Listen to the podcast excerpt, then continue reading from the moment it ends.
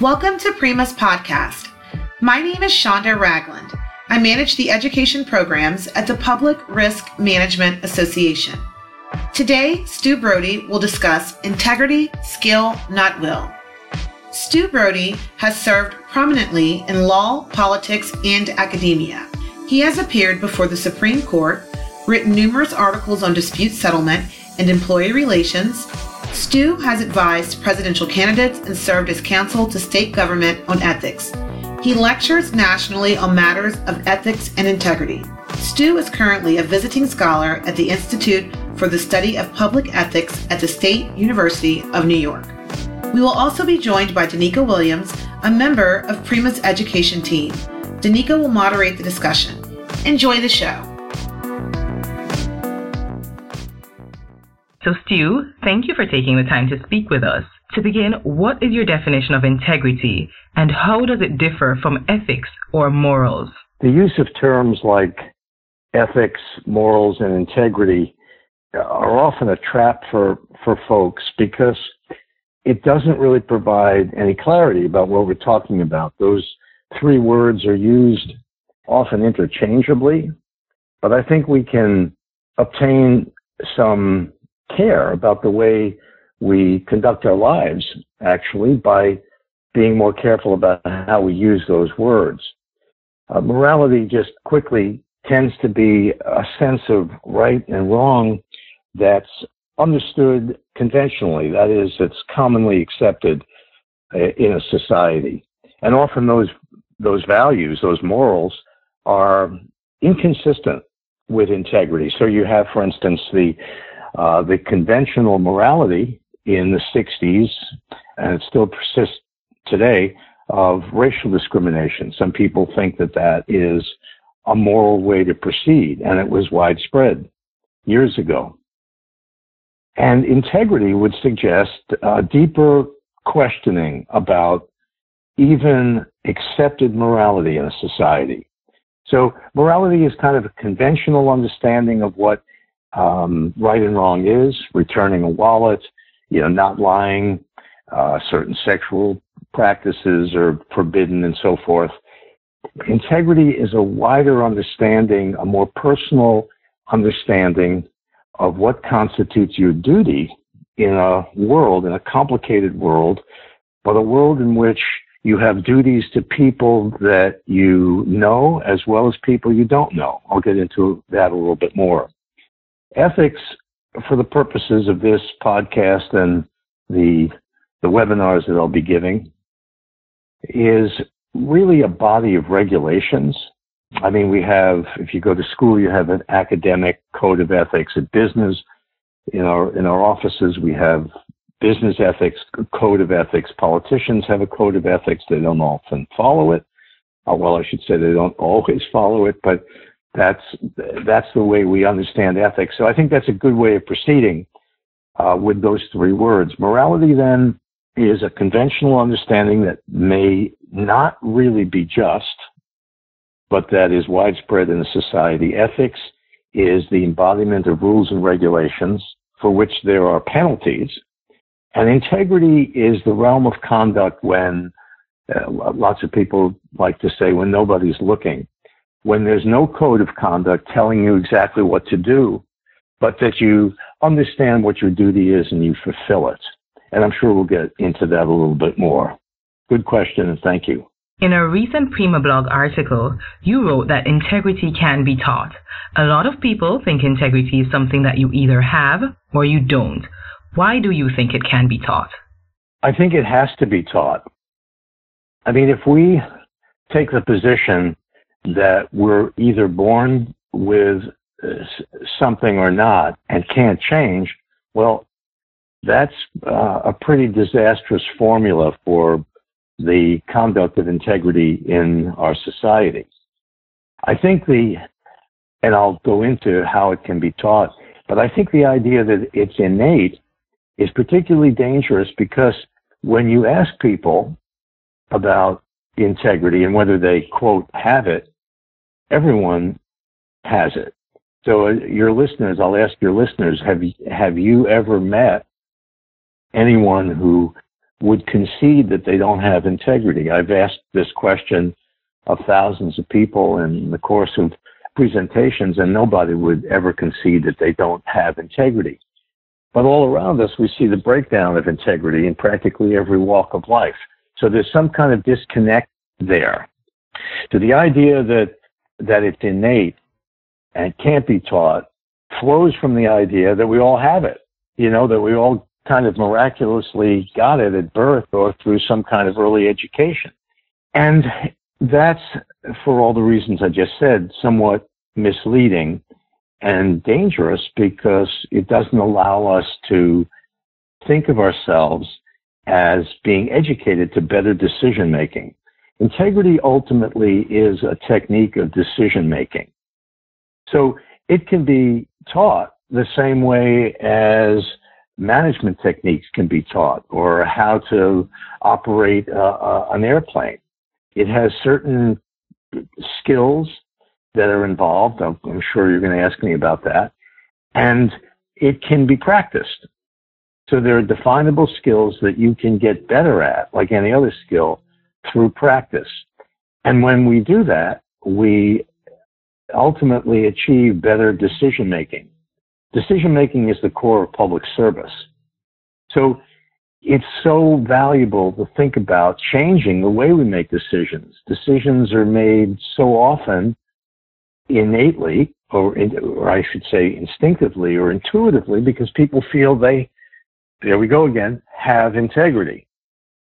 So it follows that any decision you make, because you have integrity, the decision will have integrity. And that's where we get into trouble. People not recognizing that they are making decisions in a way that's not consistent with integrity. And the reason for that illusion is that they feel they have it naturally. So, um, yes, it can be taught. It must be taught. And we have to dispel the notion that it's something you're born with and either have or you don't. Since integrity can be taught, then does it follow that integrity can be practiced? And importantly, can someone actually get better at practicing integrity? And what are the essential elements? Okay, so when we talk about practicing integrity, it's a shift from the concept of having integrity. In fact, we could go back to your first question and, and actually say that the conventional understanding of integrity is that it's something you have, and that the understanding we have about morality, that some people have integrity and others don't, and the people that have it act morally. Okay, so what we're going to do is turn that on its head. I would say that ninety, ninety-five percent of the people who think about integrity would say that it's it's something innate. This goes back to your previous question. But if you change that from the idea that it's something you have to the idea that it's something you practice, decision by decision, then the whole thing changes. So that means you don't have integrity as some prized possession that you got at birth or earned very early in life and then you have it forever. You exhibit integrity decision by decision, act by act. In one minute, you may act with integrity. The next minute, you may miss the mark. So we start to see integrity as something that is dependent on the decision you make in the moment. And that means you can blow it and then step right back into the ballgame like life itself and keep practicing. So the idea of practicing is like any practice, like a doctor's practice or practicing a, a musical instrument or uh, the practice of law. You keep getting better by doing the things you know work. Now, what are those things? Well, the practice of integrity consists of understanding, or we could say discerning, detecting, any word that connotes this, this idea of getting to the bottom of what you owe somebody else. Integrity is essentially the fulfillment of duties that you owe others. Now, this is a complicated concept because people think, well, if I find a wallet, I owe it to that person, you know, to return it. Uh, if I say I'm going to return a book, if I borrow a book, well, then it's there's an understanding that I'm going to return the book. These are obvious things, so integrity. But duties are hard to see because sometimes, often, most of the time, they're under the surface, like the tip of an iceberg. You can see the top of it, but you can't see ninety percent of it. So let me give you an example of a duty that you can't see. For example, our best friend comes into town or is in town, a good friend who works for a big company with an expense account. And that friend takes us out to dinner and insists that his company expense account cover the private dinner. Okay, we don't think of, of ourselves having a duty to anyone. It's just a nice thing that a friend will do. But think about the implications of what's going on there. There's a misaccounting of records. There's an inflation of the, of the expense account. There's an evasion of taxes that results because otherwise that money would accrue to the general profit of the company. And it's essentially a breach of a duty of truthfulness. But we're not trained to see it, but that's a duty. There's a duty in getting back to people who expect a, a prompt answer to an email. We don't think of that as a duty. We, we, we may feel bad that we're procrastinating, but we don't think of it as a duty. If you give somebody a two-year commitment on a job and then leave, which people do, leave before two years, people do that all the time, that's a breach of a duty because you gave your word. And that's an interesting example because it's not considered immoral to quit a job, even if you've given a job commitment. So there's a, there's the difference there. The conventional understanding is that you can break that promise. That's a permissible promise. But integrity would suggest you have a duty because you gave your word. Another example of a duty that's not dependent on your word, but is just arises out of our being in the world is, um, let's say you go to a big city and you see a luxurious suit or handbag at a fraction of the cost. Well, how many people think of it as an act of integrity to decline doing that? I think many would. But the interesting thing about it is that there's a duty underlying that, the duty to uh, refrain from conduct that encourages theft and corruption, because usually those, those items are hot. So below the surface of everyday life, there is this vast terrain of duties. Just one more example of that, because this may affect your membership. People in, in business and in politics tend to think of loyalty as a duty, and it is.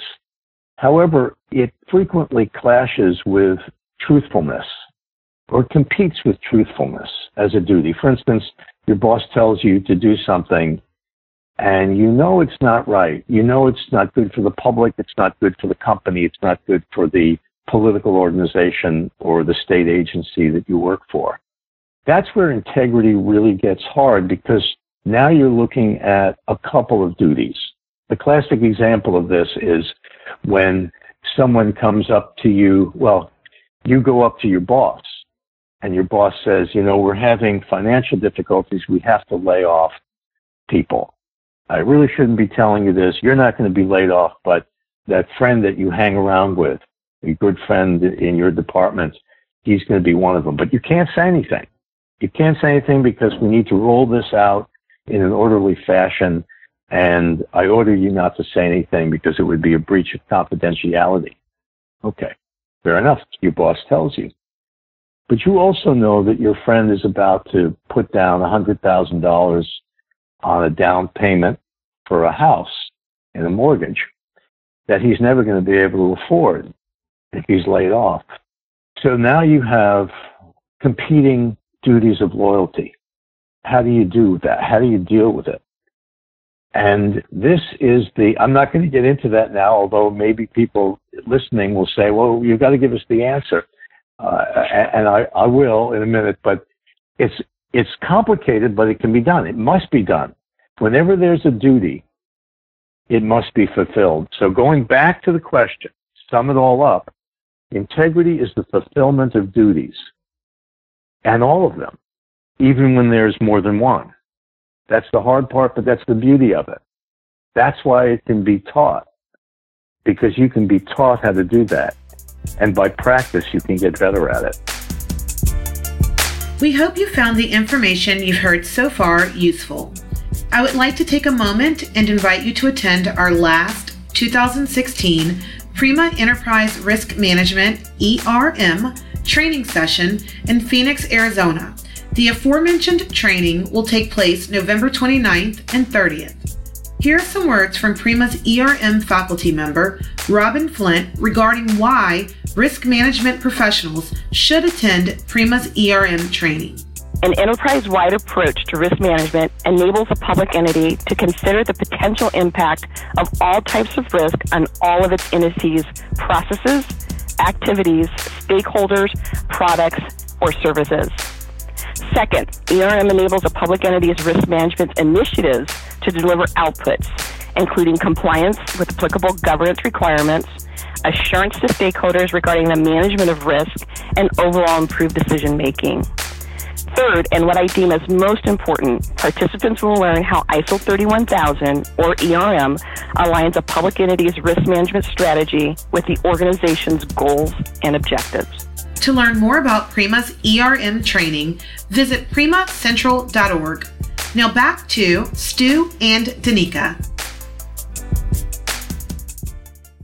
Self-interest is a factor that undermines integrity, but self-interest is natural. How then can you practice integrity when you have a self-interest? Self-interest is not what it seems. It's, it comes in, in many shapes and sizes. We tend to think of self-interest as an overt act of corruption. Uh, you steal, you embezzle some money, or you know, you bribe a company official abroad, or you lie to a constituent. Those are acts that that are obviously self-interested, but it gets more complicated when you get into the our everyday lives, where we are trying to uh, advance our careers, we're trying to we're trying to do the best for our family, and these are self-interests: our careers, our our family, making money, being comfortable, and doing what we want, the impulses that guide the routines of our lives. But against this is the backdrop of duty. Let me give you an example of this in the public sphere. Let's say you have a big meeting tomorrow, uh, or if you're an elected official, a vote, and you need to be prepared for that. And you, you know that to be prepared, you're going to have to spend the whole evening preparing, reading background documents and so forth. But the your daughter has a swim meet that night, and you promised her you'd go. Okay, unless you stay up all night, which of course is a possibility, then, and you go to the swim meet, you're not going to be prepared the next day. Now, when I ask that question, people say, well, duty to family comes first. Well, if that's true, then why did you run for office or accept a public responsibility? You may think that attending your daughter's swim meet or uh, having to face the consequences of telling your daughter you're not coming and bre- you know, breaching that promise is is something you don't want to face. But if you've taken a, a public responsibility, you have to fulfill that. So the self-interest is going to your daughter's swim meet. The duty lies with the truthfulness to the public, to be prepared for the vote, to be ready for a meeting. Now, some people will protest saying, well, you do have a duty to your family, and you did make a promise to your daughter. Well, when you make a, a promise to someone, what do you do if you can't fulfill it? Well, you ask to be released from the promise, and that's what we work on in the workshops that I offer. How do you do that? How, how do you face the, the, the embarrassment, the difficulty of withdrawing from something? Well, you ask. It's like a, a white lie The self-interest in, in telling a white lie is, well, I don't want to tell the truth because it's embarrassing. I don't, I don't want to reveal that there's something that I got a better offer. Let's say you have uh, a date with someone and um, a better offer comes along. That's simple. Everybody who I've ever met has at some point told a white lie. Well, that's a self-interest. So imagine, though, if you took the time to figure out how to tell that person, okay, here's what came up. I apologize. I'm asking to be released from my promise. Well, then you've acted with integrity because you've fulfilled the duty by asking to be released from it. And then you can go on with the better offer, the whatever you have. Well, you know, it's the same thing with a daughter. We, those of us who are parents have faced this. Something comes up. You don't want to lie to to a, a, a child. Uh, we often do. It's not a good practice. That's the breach of integrity. You ask to be released. And if your daughter doesn't release you from going to the swim meet, well, then you have to stay up all night to fulfill that duty to her and fulfill the, the duty to the public. Self-interest, as I said, comes in shapes, different shapes and sizes, and people do not want to recognize how self-interest dominates the way they look at things. Over duty. There's a joke about that. Uh, I don't know if you know, a podcast is appropriate to tell a little joke, but a friend of mine talks about a conversation he had with his father in the old days when they used to go to baseball games, and he's, he would say, at big, you know, at the big parks, that he would ride his bike up to the, up to the ballpark, the stadium, which were not as vast, you know, and magnificent as they are today. He would ride his bicycle. This is like, you know, years, many years ago, ride his bicycle up to the stadium, leave it there, sneak in, come back, and the bike would be there. And he said, that's integrity. Forgetting that he snuck in, stealing the services of that particular uh, baseball team. So people do that a lot. They don't see it. And it's not just, it's it, and it's across the board. Imagine, I ask this question often, are you smarter than a Supreme Court justice? Well, I, t- I ask that because the, the late uh, Supreme Court Justice Scalia was confronted by reporters on an occasion because he went duck hunting with the Vice President of the United States. This was many years ago. And they were friends. But the issue was that there was a case pending before the Supreme Court involving the Vice President. And so the reporter said, well, this is not a conflict to, to go duck hunting with the, with the Vice President. He's a litigant in this case. And you went down on his plane. So Scalia responded, I really don't see how there's a conflict of interest in that. Well, in other words, he his self-interest in going was so dominant he couldn't see his duty. He might have been the only person in the country who couldn't see that there was a potential conflict of interest in doing that. So this is what happens a lot. We don't see it when it comes to ourselves, our self-interest. There's the famous biblical quotation from uh, Jude, and I think it goes something like this. Brother, don't tell me that you see a splinter in my eye when you fail to see the rafter in your own. But that's the nature of self-interest. So what the focus on duty does is it eliminates the immediate response or impulse for self-interest, like in the Scalia case or in the case of my friend's father. You stop and you say, what are the duties owed here? What are the duties that I am required to fulfill, not just as a public servant, but as a human being? And you figure that out by saying, well, what is somebody's reasonable expectation of me?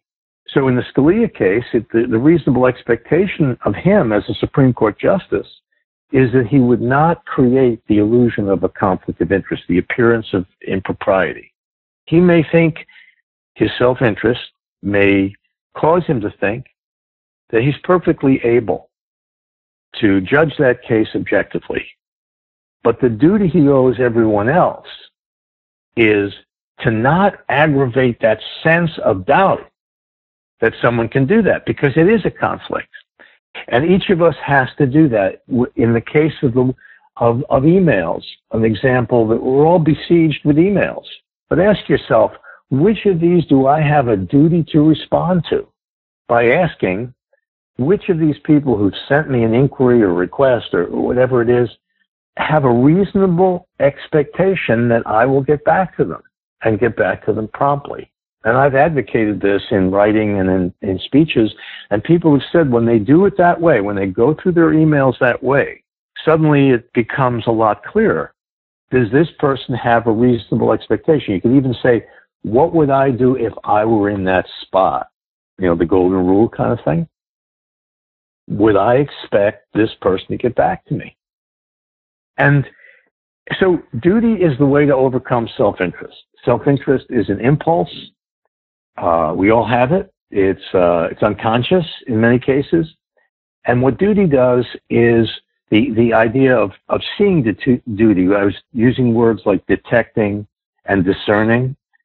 Sitting down, even with a piece of paper and a pen or on a computer, and saying, what are my responsibilities in this case? What are the expectations of me? And you may find that there's more than one. And we get back to that whole question. So the answer to the layoff question, since I, I expect some people are dying to know what the answer is, the answer is you fulfill both duties. You cannot reveal to your friend that there's going to be a layoff, but you can suggest to your friend in conversation with him that this might not be the right time, that what happens if there was something that occurred at work, and then the person says, well, do you know something? And you can't say that you know something. It's not lying. If he's astute enough to pick up that you are trying to convey something of importance and that you might have the information, then it's something that you, that's something that will help him. Now people will say, well, why be coy? Well, the reason is that integrity requires the fulfillment of duties. And if you start picking one over the other, guess what? You're just right back to your self-interest. When I've asked that, that question of my classes at the university, people say, well, I would defy my boss. Well, it's easy to say, but you might get fired for it. Now, you have a loyalty, a duty. Whether you get fired or not is not the issue. Whether you hold a job or not, that's a self-interest. Okay? Your duty is to adhere to the reasonable requests of your boss, reasonable expectation. That's your duty. And you can do that and still fulfill your duty of truthfulness to your friend by warning him without saying so explicitly. I think folks need to attend the webinar to understand this a little bit more, because it sounds counterintuitive. And my training is counterintuitive. The idea that integrity is not innate, that it is the function of, of a practice, that you can get better at it, that it can be taught, that it is dependent on the detection or discernment of duties and the fulfillment of them, is unique. But the product of this kind of approach is that you add immeasurably to the quality of your decision making, because it takes it out of the intuitive, takes it out of the impulsive, takes it out of the realm of, of, well, I think this is the right thing, do the right thing. You can see how misleading that is. Do the right thing. We've been talking for the last ten minutes about the the fact that there are several right things. There's a competition of duties. There are multiple duties. And I'll close that question by saying that's what faces most of your membership constantly, the competition of duties. In any kind of public position or in any job, you're constantly going to be faced with the question of loyalty to a boss or a, a political leader, and truthfulness to the public.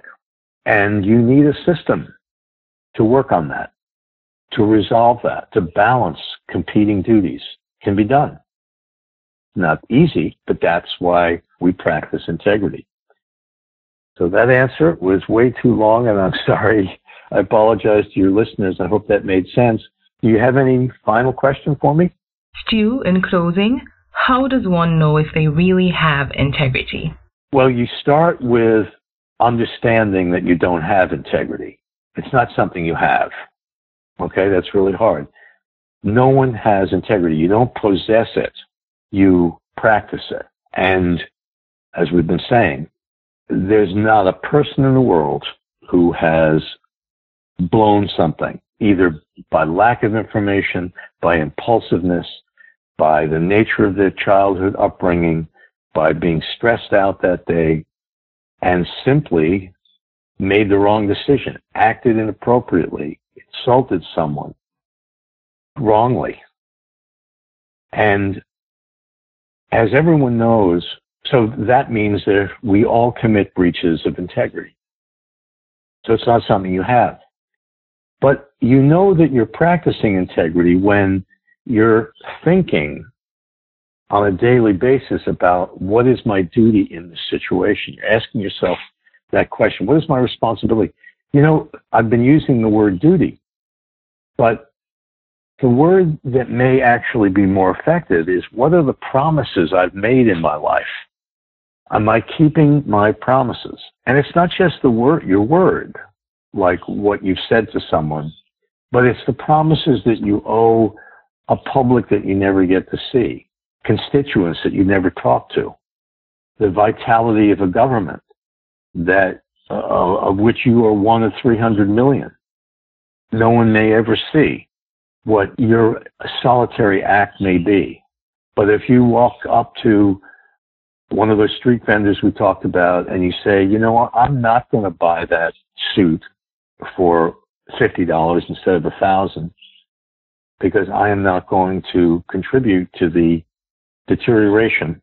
You know, I am not going to cheat on my taxes. I'm not going to lean on my friends to get a job for my son because he's a county official. Even though it's self-interested and and so compelling to do that, you say there's a greater good that I am going to serve and that I derive my satisfaction in this world by fulfilling all my duties in this world, or the promises that I've made and the promises that are implied to my family, to my community, and to my nation. And I think that's a powerful thing for a public servant to have, to see it that way. And then with these tools of balancing duties that I've alluded to, and hope, hopefully I've introduced you to this concept that it can be done, by learning the skills of balancing duties, you can derive immense rewards by your own resourcefulness. And that's the way I think we get meaning out of our jobs. So integrity is not something you have, but something you do. And you know you're practicing it when you're thinking constantly about that and saying, you know what, I've detected all the promises that are implicit here, all the duties I have in this situation, and I've figured out how to accommodate them, to balance them. Then you know you're practicing integrity. And as I've said, I think that's a pretty nice place to be. We have reached the end of our podcast. Thanks so much, Stu and Danica. Please visit the Prima website to listen to other Prima podcasts, join upcoming Prima webinars, read Prima blogs, and learn about additional Prima educational resources. Be sure to check us out on Facebook, LinkedIn, Twitter, and our very own Prima Talk. Have a wonderful day.